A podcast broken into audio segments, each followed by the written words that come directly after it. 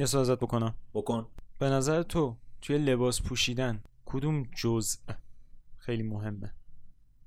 به نظر من دو تاش از همه چی مهمتره. یکیشو که خودت قطعا می‌دونی دومیش هم کفشه. اولیش قطعا باید سرعت باشه.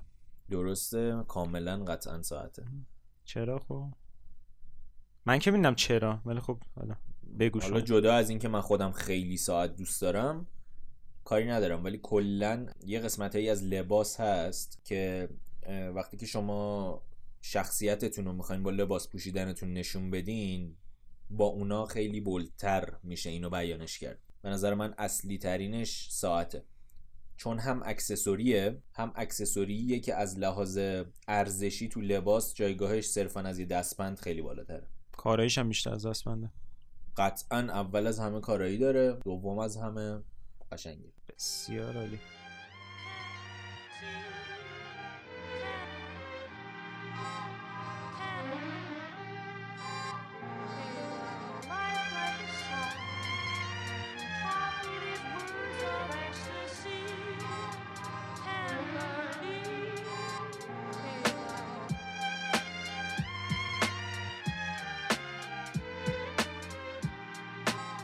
لباس یه که ما خیلی بهش اهمیت میدیم. یعنی حتی آدمایی با لباسهای مختلف که می‌بینیم یه سری صفت ها به شخصیتشون نسبت میدیم. ولی این قضیه همیشه اینطوری نبود. مخصوصا قبل جنگ جهانی دوم لباس اصولا صرفا یه چیزی بود که آدما واسه مثلا سرما و گرما و خودشونو پوشوندن و دلیل دیگه ای نداشت مثلا بخوان لباس خاصی بپوشن. مگر اینکه مثلا پول آنچنانی داشتن یا مثلا تو شرایط خیلی خوب اقتصادی قرار داشتن. در غیر این صورت همه اصولا لباساشون خیلی شبیه هم بود و زیاد هم آدما براشون فرقی نداشت که چی دارن میپوشن.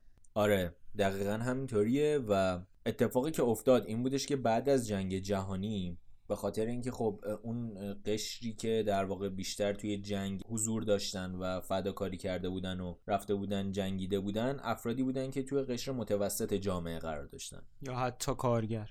آره. و خب این قضیه باعث شده بود که اون آدما خیلی بیشتر از قبل مورد احترام قرار بگیرن.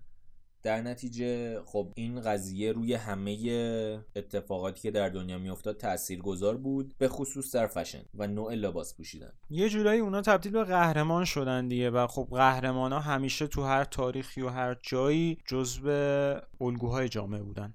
آره همینطور مثلا برندهای لباس و برندهای فشن هم تمرکزشون رو از روی اون های کالچر و آدمای خیلی پولدار و اینا کم کم معطوف شد به سمت آدمای متوسط جامعه و اونا هم بیشتر دیده شدن. و خب نوع لباس پوشیدن هم به همین ترتیب یک مقدار تغییر پیدا کرد و کم کم طی اتفاقات مختلفی نوع لباس پوشیدن جدید و متفاوتی وارد فرهنگ مردم شد. دقیقا. اون موقع تلویزیون هم که وارد خونه ها شده بود یعنی یه چیز عامه شده بود با خودش خب باعث تغییر تیپ هم شد. چون مثلا سریال هایی که شما می‌بینین باید بازگو کننده اتفاقات واقعی باشه و بسته به موضوعش. مخصوصا اون موقع که موضوعات زیاد مثلا دیگه سایفای و نمی‌دونم فضایی و حالا هرچی بیشتر اتفاقات حال بود که مثلا آدما راجع به سریال درست می‌کردن و خب اون لباساشون باید یه چیزی بود که آدما باشون ارتباط برقرار می‌کردن. برای همین یه چیزی رو که فکر می‌کردن مده رو تو اون سریال استفاده می‌کردن و همه آدما که اونو می‌دیدن خب خیلی فراگیرتر می‌شد. ولی اتفاقی که افتاده بود بعد جنگ جهانی دوم تقریبا time قبل یا همون time جنگ ویتنام آدما مخصوصا جوونا برای اینکه هویت خودشونو پیدا کنن. چون ما از یه سنی خیلی دچار بحران هویت میشیم دیگه. دنبال اینیم که مثلا ببینیم جایگاهمون تو دنیا چیه. کی هستیم مثلا؟ دقیقا. و خب اون زمان اینجوری بود که جوونا می‌رفتن عضو گروه ها می‌شدن و با گروه ها هویت خودشون رو مشخص می‌کردن و هر کدوم از این گروه ها لباس های مختلف خودشونو داشت. مثلا biker های آمریکایی لباس خودشونو داشتن mod ها لباس های خودشونو داشتن هیپیا که خب time جنگ جهانی دوم بود اونا مثلا یه استایل خاص خودشونو داشتن و همینجوری ادامه پیدا کرد و خب قطعا کسایی که تو کار فشن بودن این قضیه رو می‌دیدن و خب کسایی که پول خرج می‌کنن اصولا جوونایی که حالا تو قشر متوسط قرار اینان که واسه تبلیغات و اینا مثلا بیشتر تلویزیون می‌بینن و پول میدن واسه چیزایی که تو تلویزیون تبلیغشون می‌کنن. و این قضیه رو که دیدن برندهای فشن هم کم کم شروع کردن یه سری لباسایی تولید کنن که این قشر از جامعه بتونه بخره. کم کم داشت مهم می‌شد اینکه آدمای عامیانه چی میپوشن. بعدن که style punk ها هم به وجود اومد اون زمانی بود که street fashion به صورت رسمی به وجود اومد.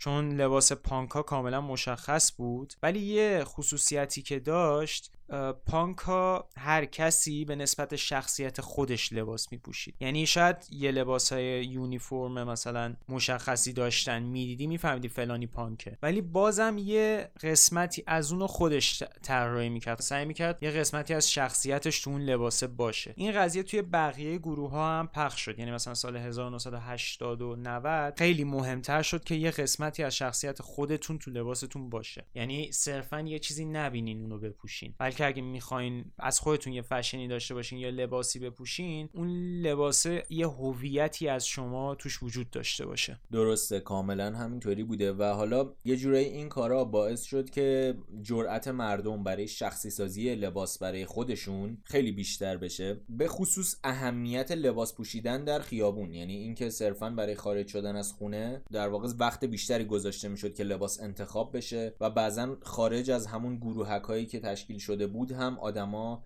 تیپایی از خودشون ایجاد می‌کردن. مثلا اینو ما توی فیلم و سریال های مختلف هم می‌تونیم ببینیم. برای مثال توی سریال فرندز ما می‌بینیم که طی season های مختلف که میره جلو تو سالهای مختلف تیپاهاشون عوض میشه لباس های متنوعی رو میپوشن و خب این یه جورایی هم این سریال از لباس پوشیدن آدما الگو برداری می‌کرد و هم آدما به تبع از کارکترهای این سریال و بازیگرا تبعیت می‌کردن برای پوشیدن لباسهای مختلف. که این باعث می‌شد که یه جورایی در واقع لباس پوشیدن یه جایگاه خیلی مهمتری رو نسبت به قبل پیدا کنه و یک سری مد به وجود بیاد که حتی الان هم که ما تو سال 2020 قرار داریم مدهای دهه 70 80 90 تکرار میشه renew میشه. حالا ممکنه تغییرات جزئی توش ایجاد بشه. ولی به هر حال اونا تکرار میشه و اصلا یه ضرب المثلی شده بود که مثلا می‌گفتن هی مد در حال تکرار شدنه. توی loop ی قرار گرفته که هی تکرار میشه و تکرار میشه و به تبع خیلی تاثیرگذار بوده لباس پوشیدن مردم عادی. دقیقا. حالا کسی که باعث شد این لباس پوشیدن عامیانه رو همه آدما ببینن حالا نه که همه آدما ببینن ولی توجه بهش خیلی زیادتر بشه یه عکاسی بود واسه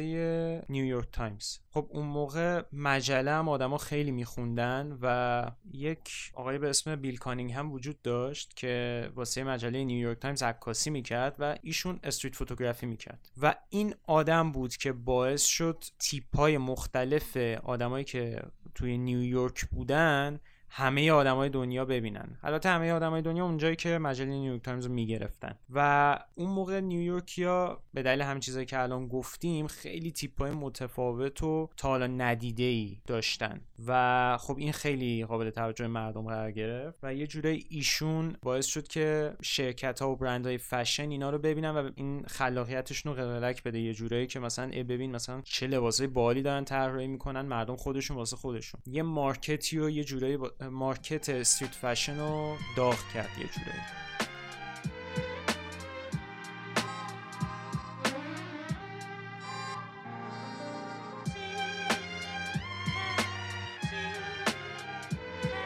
آره حالا آقای بیل کانینگهام در واقع همونطوری که گفتیم یه عکاس خیابانی یا street photographer بود که حالا قبل از ایشون هم عکاسای خیابانی بودن چون خود عکاسی خیابانی در واقع زیر مجموعه ای از عکاسی مستند اجتماعیه که خب حالا می‌تونه شامل عکاسی از هر چیزی داخل خیابون باشه. ولی تمرکز آقای کانینگهام روی عکاسی از آدمایی بود که با لباسای جالب و متفاوت توی شهر میچرخیدن. و این قضیه انقدر bold شده بود که بعدا یه مستندی می‌خواستن بسازن راجع به ایشون و انقدر تعداد عکسا زیاد بود و متفاوت بود که این مستند جای اینو نداشت که ما همه این عکسا رو ببینیم. حتی موقعی هم که می‌خواست این عکس منتشر بشه توی مجله نیویورک تایمز اون موقع همه عکسا نمی‌تونست جا بشه و یه مقدار زیادیش داخل آرشیو ایشون مونده بود. که خب همونطور که گفتیم تاثیر بسزایی داشت در دیده شدن تیپ های مختلف بین مردم. دقیقا یه جورایی آقای بیل هم میشه گفت که پیش زمینه ای رو ایجاد کرد واسه کسایی که می‌خوان مودو به اشتراک بذارن. و با پیشرفت اینترنت ما کم کم بلاگایی رو داشتیم که استریت فشن و کلا فشن رو نشون می‌دادن توش. فکر کنم معروف ترینش ساتوریالیست باید باشه. که خب الان دیگه اصلا خودش یه مرجعیه واسه خودش توی بحث مد و فشن. و البته این قضیه با بلاگ ها هم وجود داشت چون مثلا شما جاهای مختلفی وجود داشت که به اون صورت فشن توش دیده نمی‌شد. ولی با بلاگ ها خب کم کم مثلا جای مختلف و فشنشون رو دیدیم. ولی با اومدن social media این قضیه قشنگ شدت یافت. یعنی شما حتی شهرهای کوچیک چون خود می‌دونی دیگه فشن یه سری جا داره که مقرشه و همه مردم برای پیدا کردن فشن به اونجا نگاه می‌کنن دقیقا شهرهای بزرگ صنعتی مثل نیویورک توکیو پاریس و حالا شهرهای بزرگ دیگه ای که وجود دارن. دقیقا. ولی مثلا از social media که اومد چند تا نکته خوب به همراهش داشت. اولا اینکه هر کسی تو هر شهری که بود حالا چه کوچیک چه بزرگ اگه mood خودش و لباسایی که خودش میپوشید و تنظیم می‌کرد و می‌دونست که خوبه یعنی حس می‌کرد که خوبه می‌تونست به اشتراک بذاره. و قطعا آدما هم دنبالش می‌کردن و follow ش می‌کردن و استفاده می‌کردن از تیپش. از طرف دیگه خب الان خیلی راحت تر شده. مثلا شما اگه می‌خواین یه مثلا لباس زمستونی بپوشین دیگه نیازی نیست مجله بگیری و مثلا تلویزیون یه تبلیغی بکنه که ببینی و یا مثلا حتما یه جایی باشی که بفهمی چیه. تو می‌تونی تو social media خیلی راحت یه hashtag رو search کنی و بفهمی چه لباسی می‌تونی بپوشی. درسته. مثلا این یکی از نکات مثبتی بود که شبکه های اجتماعی برای ما به وجود آوردن. ولی یه نکته منفی که وجود داره در این باره اینه که یک مقدار از لحاظ فنی کار دچار اختلال شد. و اونم چی بود؟ اونم این بودش که وقتی هر کسی می‌تونه یه trend یا یه مدی رو پست کنه که بقیه ببینن یه مقدار از اون فضای عکاسی حرفه‌ای فشن ما دور شدیم. یعنی مثلا خود آقای بیل کانینگهامو که مثال زدیم خب ایشون یه عکاس بود و عکسایی که می‌گرفت عکسای خوبی بود از افرادی که لباسای مختلف پوشیدن. و خب الان هم خیلی توی حوزه عکاسی فشن فعالیت می‌کنن و کارشون هم خوبه. ولی دیگه این کم کم رفت به این سمت که مردم عادی هم که دانش عکاسی رو ندارن صرفا با موبایلشون یه سری عکس از لباسا بگیرن و اونا رو پست کنن. که خب به هر حال هر موقع تکنولوژی یه چیز خوب و راحتی و در اختیار ما گذاشته یه سری چیزا رو هم از ما گرفته. ولی خب باز می‌تونیم به یه سری نکات مثبت دیگه هم اشاره کنیم راجع به این قضیه. دقیقا. یعنی همونجور که تو گفتی حالا شاید مثلا خود عکاسی بخوایم راجبش صحبت کنیم از اینکه عکس به صورت اصولی گرفته باشه رفته باشه روی اینکه عکس لایک زیاد بخوره. ولی خب این قضیه هم باعث شده که هر کسی بتونه از هر چیزی که براش جذاب عکس بگیره. همونجور که میگی قشنگ یه پارت خوب و یه پارت بدی واسه خودش داره. ولی چیزی که هست شرکت های مود و فشن با دیدن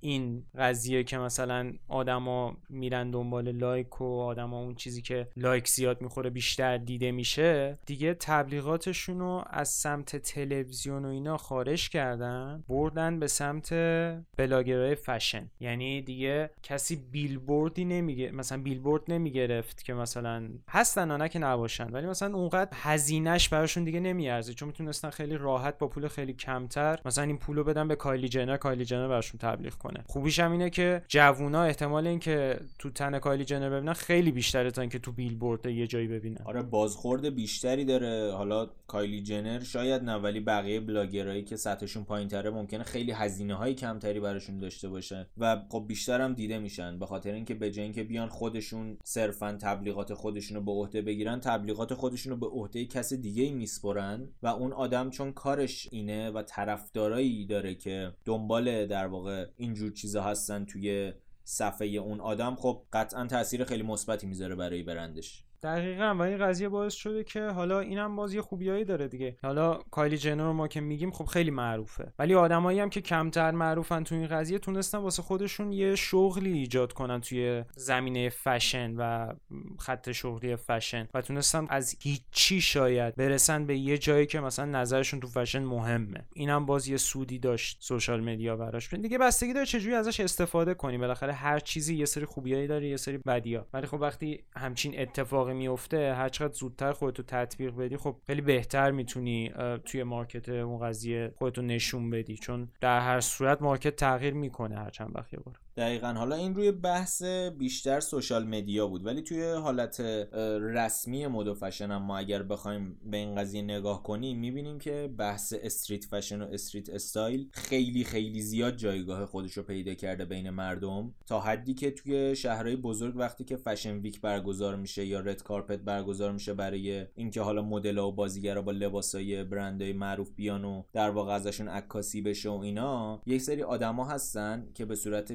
شخصی و در واقع independent کار مد و فشن انجام میدن. میان تو حوزه یا محلی که در واقع قراره که این مراسمات اجرا بشه با لباسای طراحی شده توسط خودشون اومدن و شروع کردن اون دوروبر راه رفتن و اینا و نظر عکاسا رو به خودشون جلب کردن. و حتی خود این هم مثل social media شد یه راه تبلیغاتی برای برندهای بزرگ که برن لباساشون رو بدن به این آدما و این آدما خارج از اون فضای در واقع fashion week بیان صرفا تو خیابون اون لباسا رو بپوشن و چون توجه عکاسا میره به سمتشون خب عکاسا هم دوست دارن که یه عکس متفاوتی بگیرن دیگه چون که شما وقتی میری توی fashion week عکس از یه مدلی می‌گیری که همه دارن از اون عکس می‌گیرن. ولی وقتی یه سوژه رو پیدا کنی که تعداد کمتری از عکاس ازش عکس بگیرن خب برای خود عکاس هم جذابتره. بنابراین این هم شد باز یه راه تبلیغاتی برای برندا که توی line fashion و مد خیابونی لباس های همون street style در واقع بیان تو این زمینه هم کلی کار انجام بدن. دقیقا. ولی قبل social media اینا یه جایی که خیلی تاثیر داشت روی فشن و برندا سعی می‌کردن که از اون مارکت استفاده کنن. یعنی انقدر این مارکت بزرگ بود که هنوزم دارن از اون به عنوان تبلیغات استفاده می‌کنن و اون جایگاه فیلم ها بود.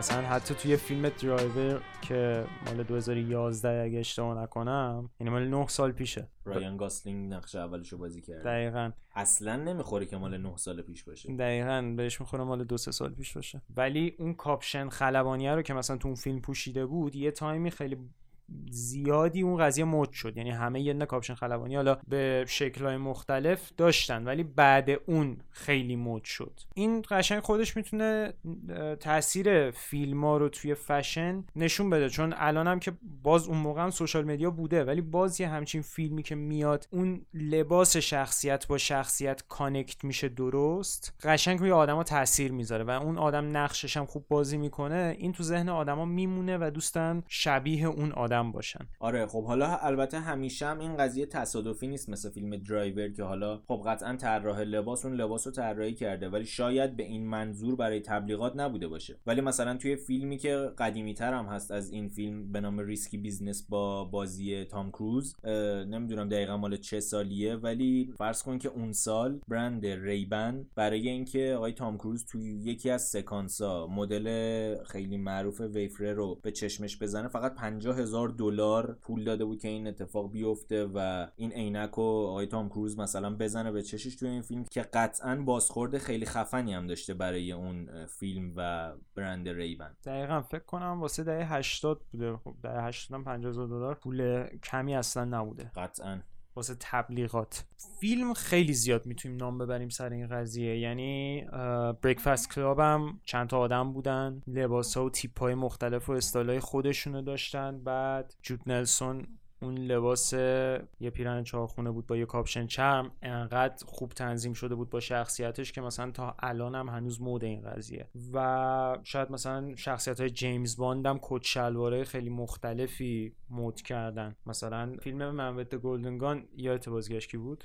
آره راجر مور بود بازیگر اون سری از فیلم های جیمز باند. و حالا چیز جالبی که هست باز اینه که مثلا کت شلوارای فیلم های جیمز باند برند تام فورد همیشه طراحی می‌کرده براشون. و خب این هم باز یک نوع تبلیغاته ولی خب تبلیغاتیه که خیلی محسوس نیست ولی خیلی تاثیر گذاره. خود راجر مور اون کت چهارخونه که پوشیده بود توی اون فیلم اون زمان همچین چیزی نبود و اون موقعی که اینو پوشید خیلی مد شد. الان مثلا ما ببینیم میگیم کت شلوار پیرمردیه ولی اون موقع خیلی ترکوند. بعد اینکه فیلم اگه اشتباه نکنم انیهال بود که شخصیت قهرمان یه دختر بود توش. و لباسی که پوشیده بود بیشتر مردونه بود. بازم همچین چیزی هیچ وقت توی فیلم ها نبود که یه خانومی باشه که لباس مردونه بپوشه کراوات بزنه جلیقه بپوشه شلوار گشاد بپوشه و چون خیلی روحیه آزاد و آزاده ای داشت و اون لباس راحت رو میپوشید و هرچی دوست داشت میپوشید این خب خیلی باز میگم اون شخصیت و لباسه رو خیلی خوب با هم تلفیق کرده بودن. این باعث میشه لباسه به یاد موندنی بشه و اون شخصیت به یاد موندنی بشه و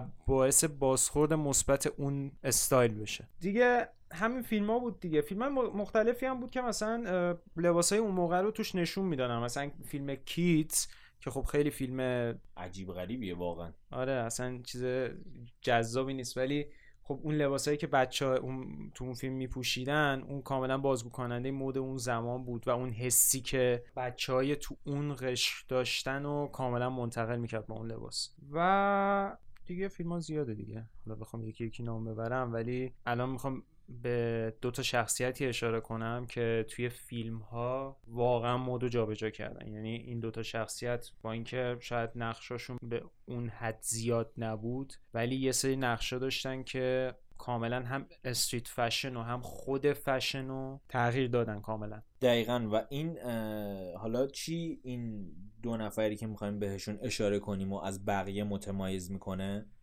اینکه اینا با شخصیت و کارکتر خودشون در واقع مد جابجا کردن. یعنی صرفا به خاطر نقششون داخل اون فیلم نبوده. یه جورایی اون نقشی که ایفا کردن با شخصیت واقعیشون در زندگی واقعیشون و اون حالا کارکتر سازی و پوشیدن اون لباسا خیلی هماهنگیش بیشتر بوده از بقیه و این خودش خیلی تاثیر می‌ذاره که بیننده ها می‌بینن که فلان بازیگر توی فیلم مثلا یه نقشی بازی می‌کنه که توی زندگی واقعی عادیش هم به اون خیلی نزدیکه. بنابراین تاثیر خیلی بیشتری رو در واقع روی آدم می‌ذاره. اولین شخصیت جیمز دینه. جیمز دین یه شخصیت جوون هالیوودی بود که خیلی هم زود فوت شد. دلیل فوتش هم این روحیه یاغیش بود. که اون زمان واقعا کم بود. اون زمان آدما بیشتر جنتلمن بودن بیشتر کت شلوار می پوشیدن تر و تمیز صاف و صوف. ولی جیمز دین خیلی راحت تر بود. خیلی روحیه آزادتری داشت. حالا با توجه به اون روحیه یاقی که گفتم نقشاش هم دقیقا همینجوری بازی می‌کرد. یعنی کارگردانا واسه جیمز دین نمی‌تونستن چیزی بنویسن که بگه. و حتی وقتی با جیمز دین کار می‌کردن اصلا دوست نداشتن این کارو بکنن. چون میدن این آدم اون شخصیتی که داره بازی می‌کنه رو خیلی بهتر از کارگردانه می‌تونه باش کار کنه و به نمایشش بذاره. این قضیه خیلی جذاب بود واسه آدما. چون همونجور که گفتم اون موقع اینجوری نبود. اون موقع همه خیلی توی چارچوبی تعریف شده بودن. ولی جیمز دین کاملا آزاد بود و خودش رو به عنوان یه انسان توی فیلم به نمایش میذاشت. گریه می‌کرد نمی‌دونم داد می‌زد. حرکات غیر منتظره ای از خودش نشون می‌داد. ولی خودش بود توی نقشا و لباسهایی هم که میپوشید باز بازگو کننده شخصیت خودش بود. مثلا توی فیلم Rebel Without a Cause یه کاپشن قرمز با یه تیشرت سفید و یه شلوار جین روشن. با این یه تیپ کل مد تغییر داد و اینو تو street fashion جا انداخت. چون آدما اون موقع می‌خواستن با پدر مادرشون متفاوت باشن و مدل لباس پوشیدنشون با عقایدشون می‌خواستن متفاوت باشن. و جیمز دین قشنگ اون time نشونگر این قضیه بود. متفاوت بود و آدما خیلی دوستش داشتن. دقیقا همونطوری که گفتیم مثلا همیشه شخصیت های اول فیلم ها توی آقایون همیشه یه سری آدم جنتلمن کت پوش بودن. ولی جیمز دین همون جنتلمن بودن رو داشت ولی در کنارش آدم یاغی بود و تیپ های اسپورت می‌زد کارایی می‌کرد که شاید جنتلمن ها همونجوری که گفتی نمی‌کردن. و این وجه تمایز باعث شد که جدا از حالا مثلا طراحی لباسی که برای اون آدم شده توی این فیلم خود شخصیت اون آدم توی زندگی عادیش هم بشه یه الگویی برای جوونا که توی صنعت مد بتونن آزادتر تصمیم بگیرن واسه لباس پوشیدنشون. مثلا تقریبا میشه گفت قبل از جیمز دین خیلی ما چیزی به عنوان تیشرت یقه گرد نداشتیم. بیشتر زیر پیراهنی محسوب می‌شد. ولی تو همین در واقع فیلمی که گفتی جیمز دین زیر کاپشن چرمش یه تیشرت سفید ساده پوشیده. یه جورایی انگار مثلا اون لباس محسوب نمیشه لباسی که واسه بیرون باشه. ولی از اون به بعد این یه جورایی در واقع مد شد و اصلا تیشرت یقه گرد اومد توی صنعت مد و بیشتر ازش استفاده شد. دقیقا. و همین آزاده بودنش هم بود که به خاطرش خیلی جوون فوت شد و خب توی جاده ای خب ماشین تند خیلی دوست داشت و رانندگی تندم خیلی دوست داشت و متاسفانه این قضیه باعث تصادفش شد و خیلی زود از بین رفت. دقیقا و با اینکه کلا سه چهار تا فیلم بیشتر بازی نکرد ولی یه تاثیر خیلی بسزایی در صنعت مد در فیلم ها و در خود استریت استایل ایجاد کرد. دقیقا. حالا بریم برای نفر دوم. نفر دوم آجری هپبرنه. آدری هپبرن شاید خیلی ها بدونن که توی صنعت فشن خیلی تاثیرگذار بوده. ولی فکر کنم خیلی تعداد معدودی بدونن که واقعا این قضیه چرا اینجوری بوده. آبجر خیلی شخصیت متواضعی داشت. کاستی های خودش رو به خوبی می‌دونست و همیشه هم بهشون اشاره می‌کرد. چون کاملا با چیزی که اون موقع آدما به عنوان یک خانم زیبا می‌دونستن متفاوت بود. یکم شاید ابروش بزرگ بود یکم پاهاش بزرگ بود یکم قدش زیادی بلند بود زیادی لاغر بود. چیزایی بود که خودش هم راجع به خودش می‌گفت. می‌گفت نه من این ایرادا دارم من خوشگل نیستم. در صورتی که با دونستن این کاستیا چون همه ما می‌دونیم که یه سری کاستیایی توی بدن خودمون داریم یعنی هیچکی کامل نیست از همه نظر. و آپریتمن با واقف بودن نسبت به این قضیه لباسایی برای خودش انتخاب می‌کرد که اون کاستیا رو کمتر به چشم بیاره و اون نقطه قوت ها رو کاملا به نمایش بذاره. و یک زیبایی طبیعی و خاصی این روش بهش می‌داد که فکر نکنم اون موقع توی هالیوود اصلا وجود داشت. نه چون مثلا ایدئال هالیوودی یعنی یک خانوم ایدئال هالیوودی می‌شده مرلین مونرو که خب دیگه حالا مثلا کاملا مشخصه همه می‌شناسن. ولی آدری هبرن خیلی دور بود از این قضیه همونطوری که گفتی. ولی کاملا هوشمندانه و با علم به این که چطوری لباس بپوشه اصلا این آدم طوری بود که شاید یه لباسی رو که تنشه شما ببینید و بگید که واو خیلی مثلا این خوبه. ولی اون لباسه رو همینجوری ببینید یا تن کسی دیگه ببینید بگید که اصلا این چه لباس داغونی مگه کسی هم داریم اینو بپوشه؟ و خب این یه نکته یه که خیلی مثبته و خب در واقع اتفاقیه که توی مد و فشن مدرن هم داره اتفاق میفته. یعنی همیشه لباس ها رو مدلایی میپوشن که اون لباس رو بهتر بتونن جلوه بدن توی بدنشون و خب آدری هبرن خودش این کار رو انجام می‌داد. دقیقا انقدر این کار رو خوب انجام می‌داد که تو فیلم سبرینا یه لباس مشکی پوشیده بود که این لباس مال جیوانچی بود و انقدر خوب انتخاب کرد خودش این لباس رو انتخاب کرده بود و انقدر خوب انتخاب کرده بود که خود جیوانشی گفته بود که من فقط می‌خوام با این آدم کار کنم. یعنی از این به بعد توی فی... همه فیلم ها جیوانشی لباسش رو بر عهده گرفت و گفت من با این آدم می‌خوام مستقیم کار کنم واسه لباسش. و توی فیلم بریکفاست ات تیفانیز فکر کنم 5 6 تا ترند جدید ایجاد کرد.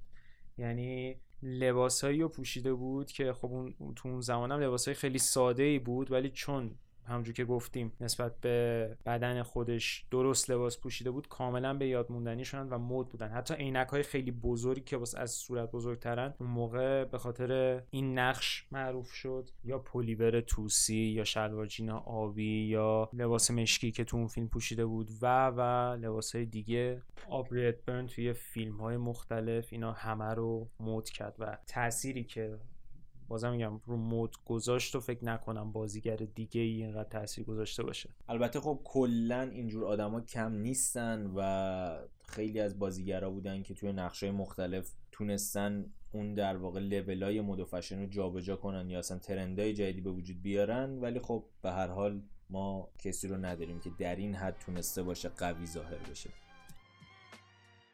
مرسی که با ما گوش دادین. امیدوارم که لذت برده باشین.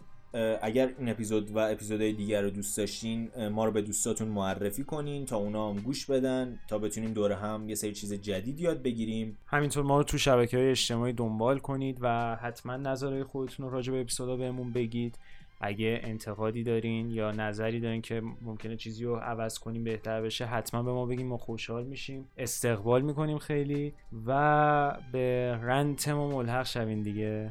حتی اگر نظری دارین یا مطلبی رو دوست دارین راجبش بیشتر بدونید می‌تونید اونو با ما به اشتراک بذارید تا ما در صورت توان راجب اون موضوع هم صحبت کنیم با هم. دیگه همین دیگه. ممنون.